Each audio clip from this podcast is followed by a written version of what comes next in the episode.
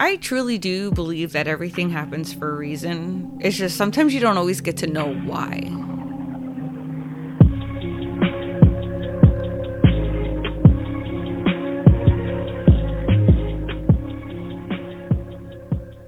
Hey, everybody, welcome back to Crime Over Cocktails. I'm Tiffany, your host, and today we're going to talk about the case of Patricia Stallings while I drink my vodka and lemonade. Yes, I know, shocker, right?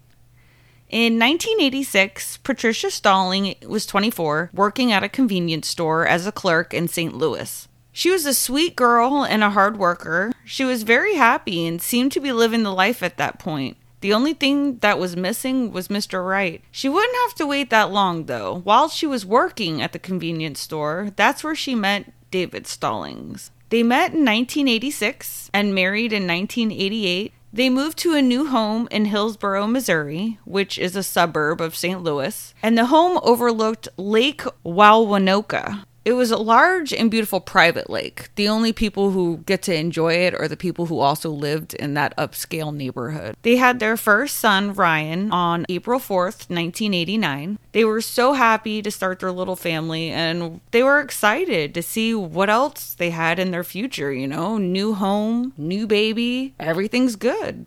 He was the cutest little thing. He had dimples and big blue eyes. But after he came home from the hospital, within a few weeks, she started to notice that he vomited a lot. He always seemed fine after, so she never really thought much of it. But it wasn't until July 9th of 89 when she decided that it was time to take him to the hospital. She had fed him a bottle and he he wouldn't stop vomiting, so of course she freaked out. She intended to take him to St. Louis Children's Hospital, but she ended up getting lost. So she ended up at the Cardinal Glennon's Children's Hospital and let them know that he was vomiting and he was starting to have difficulty breathing. He was admitted to the pediatric intensive care unit. They put him on a respirator and they started to perform lab tests. When they did those, they sent them out to two different independent labs. Patricia and David were able to run a room at the hospital. That way they could be close to their son. That's really cool. I didn't know that um, hospitals did that. When the results came back on July 12th, doctors were shocked. In his blood, it showed high levels of acetone and ethylene glycol. Acetone is the main ingredient in nail polish, and ethylene glycol is found in antifreeze. Patricia and David are confronted with these findings they do admit that in the home they do have nail polish remover and antifreeze. So, of course, now doctors are suspicious. They call in the authorities so they can come in and take a look to see if they can find any foul play. When cops arrive, they separate them so they can ask them questions individually. By the end of the interview, they're not pressing charges, but they're also not out of the clear just yet. Ryan starts to improve, and on July 17th, which was 12 days later, he was released, but not to Patricia and David. He was actually taken by a social worker and placed in foster care. His parents were devastated. They didn't understand what was happening. My son was sick. He's finally out. You're not giving him back to me. What is happening? We didn't do anything to our child. And then to even make matters worse, they were only allowed to see Ryan one hour a week during supervised visits. I mean, you have to understand why they're suspicious, but that's rough to go from having your son and to you can't even see him unless it's supervised.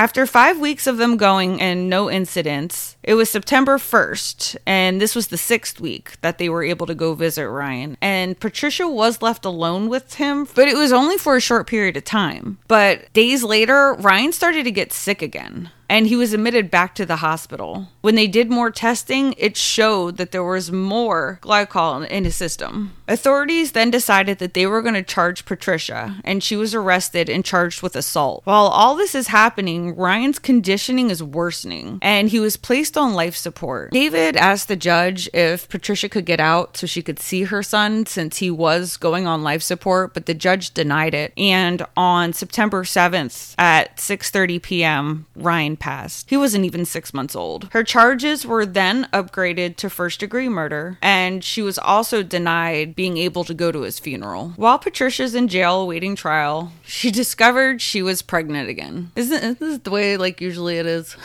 like, what? On February 27th, 1990, she gave birth to another boy. This son they named David DJ Stallings Jr., and she had him at the Madison County Hospital, handcuffed to her bed. Even though David wasn't a suspect, they wouldn't let him take home DJ. He became a ward of the state. See, I don't know if I agree with that because she's in jail, so she can't get to the child. I mean, I guess you have to look at him too and be like, well, it could have been him. I don't know why they were more focused on Patricia. Well, now I do because of the sixth visit, but at first. When DJ became about two weeks old, he started to display the same exact symptoms that Ryan had. This time, DJ was taken to St. Louis Children's Hospital, where she was going to originally go, and he was diagnosed with methylmalonic acidemia, also known as MMA. MMA is a rare genetic disorder which makes it harder for your body to digest fat and protein.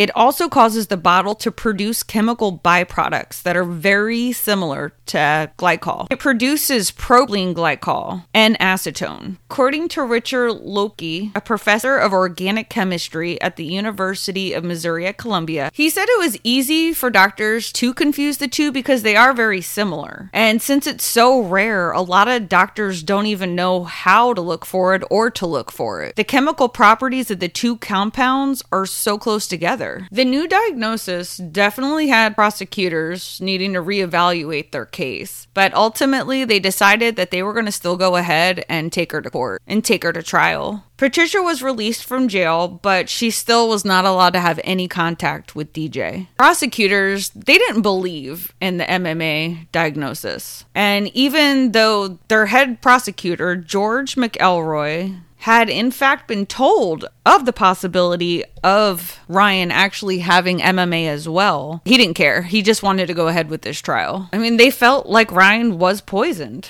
prosecution they brought in four expert witnesses to the judge to show that they all found the same conclusion that Ryan was poisoned. The defense called no experts on their side. So, of course, the judge ruled that DJ's MMA diagnosis was inadmissible in court. But the prosecuting attorney, George McElroy, he really did feel like there was enough evidence to convict her. You know, everything pointed to her being guilty. They did find the antifreeze at home. They found the nail polish at home. He had crystals in his brain, and they're like, okay, we know that this child's been poisoned. When the case started, they really focused on that sixth visit when Patricia and David came to visit, and then he got sick. While they were there on that sixth visit, they did feed him a bottle, and after the fact, they did testing on the bottle and it contained traces of glycol. But David took this stand and he told them that he was not out of the room for more than like 30 seconds. It wasn't even a minute. He told them all he did was walk his parents out of the room and he was right there the whole time. He also stated that he was the one who had handed the bottle to Patricia and he's the one who took it out of the bag. There was no sign of tampering on the bottle. You could tell nothing was poured in, nothing has been taken out. Nothing has been poked, prodded. And of course, you know, they have to dig up dirt from the past. And they did state that Patricia did have another child, a five year old son, who she didn't have custody of. And he was being raised by his aunt after allegations of child abuse. They said that he was found to be malnourished and to have frostbite. And they also pointed out that she took a polygraph and she failed it. Police and social workers, they took the stand as well. And they told the jury how they didn't see much emotion coming from Patricia. And they said not even when she had learned of Ryan's passing. Her defense attorney, Eric Rathbone, pointed out that it indeed took three days for the visit for him to start to show signs. And if he was poisoned on that day, it should have been quicker than that. He had a medical geneticist state that it would be impossible for him to have been poisoned on that visit. But the prosecutor said that it may have been the foster parents not realizing that he was sick and they might have put it off and then it was just it was too late. Her defense also came well, to her defense. They said that, you know, she had her other son when she was young. She was poor. She didn't have the money to take care of him and that's why she gave him to family. It was not because of abuse. She wanted her son to have a better life than what she was able to prepare at that time. Patricia did ask her attorney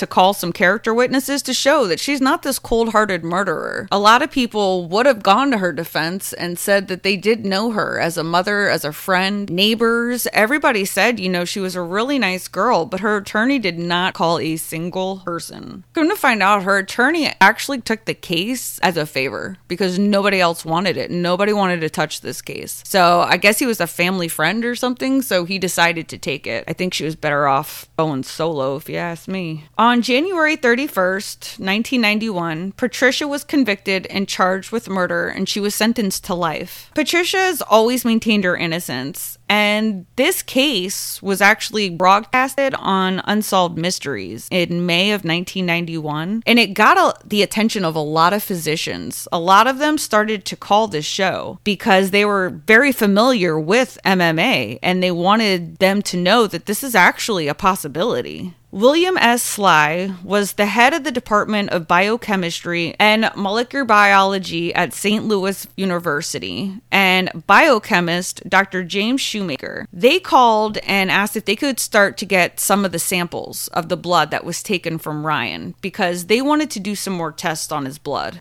When the test results came back, they found propionic acid, which is common in MMA patients. They sent the samples to other labs that used the same procedures that showed Patricia was guilty. And what came back was a lot of them had the incorrect results. Sly believes that the treatment that Ryan was getting while he was in the hospital may have been the cause for the incorrect results. They were treating him for poisoning, and if it's not poisoning, it's going to mess up whatever's really going on. Six months after her trial, prosecutor McElroy did the unexpected and he went back to Judge Kramer and asked to give her a new trial. He stated that her defense was inadequate. Well, duh. And Judge Kramer even said himself, like, this was the first time ever known for this to happen, for a prosecutor to acknowledge ineffective counsel. They also got word that back in May of 1990, her defense attorney Rathbone obtained copies of the notes determined to have been written by the assistant prosecutor, John Applebaum, and the notes indicated that the doctor who pronounced Ryan dead had considered the possibility of an MMA diagnosis. After the discovery of the note, prosecutors said that they believed that there were important differences between ethylene glycol and propylene glycol. So after the discovery of these notes, they start to see that even her attorney felt like they were irrelevant. On July 30th, 1991, she was granted a new trial and she was released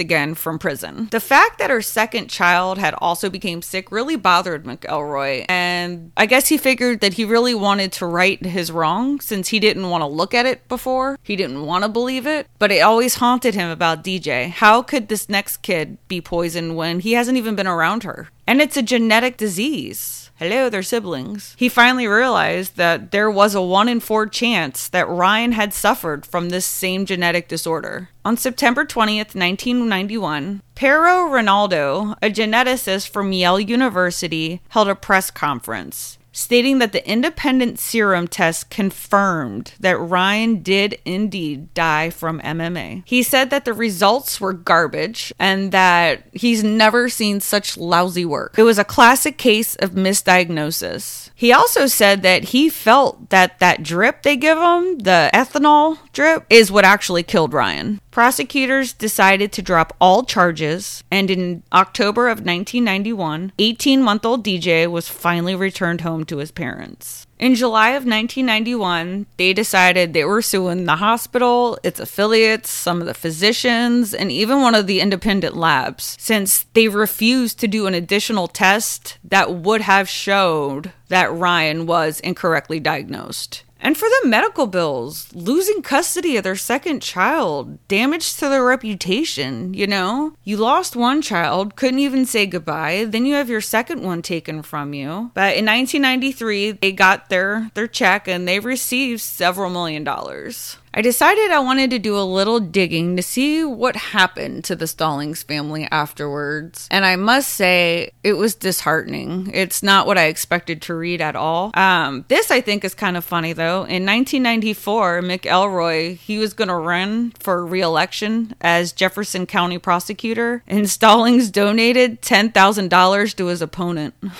Robert Wilkins. Wilkins ended up winning the race. When McElroy offered to show Wilkins his information on the Stalling case, Stallings found out and asked a court to have her arrest record expunged. Some of the information was ordered to be expunged, but a judge said that Missouri law mandated that all prosecutors confidentially maintain some of the information related to felony arrests. The Stallings case continues to be cited as an extreme case of metabolic disorder that mimics a criminal act. I did read on some comments, and the neighbors stated that after she had gotten out of prison, she pretty much had a breakdown. And I guess she bought a Corvette in every color for every day of the week, among other things. Her and David divorced, and when she left, she left him with DJ.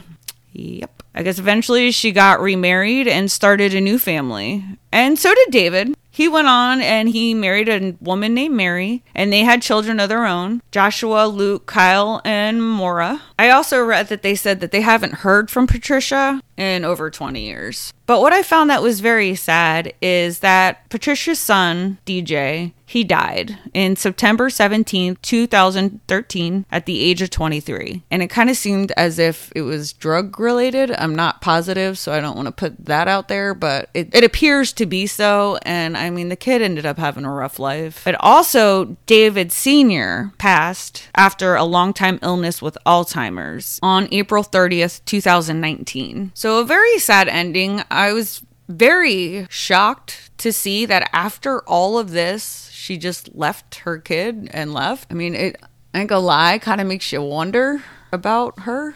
I don't know. I guess I just wasn't expecting that. Go through all of that, fight for your children, and then just to walk away from them. I, I don't get it. And the fact that that was the hospital she was supposed to originally go to, that just trips me out. I'm sorry, that just blows my mind. Absolutely crazy. All right, you guys, that's it for today's episode. Don't forget all the ways that you can get your crime fix Pandora, iHeartRadio, Apple, Spotify, YouTube, or crimeovercocktails.com. If you want to stalk me, you may do so on Facebook and Instagram. And we'll talk crime another time. Bye, guys.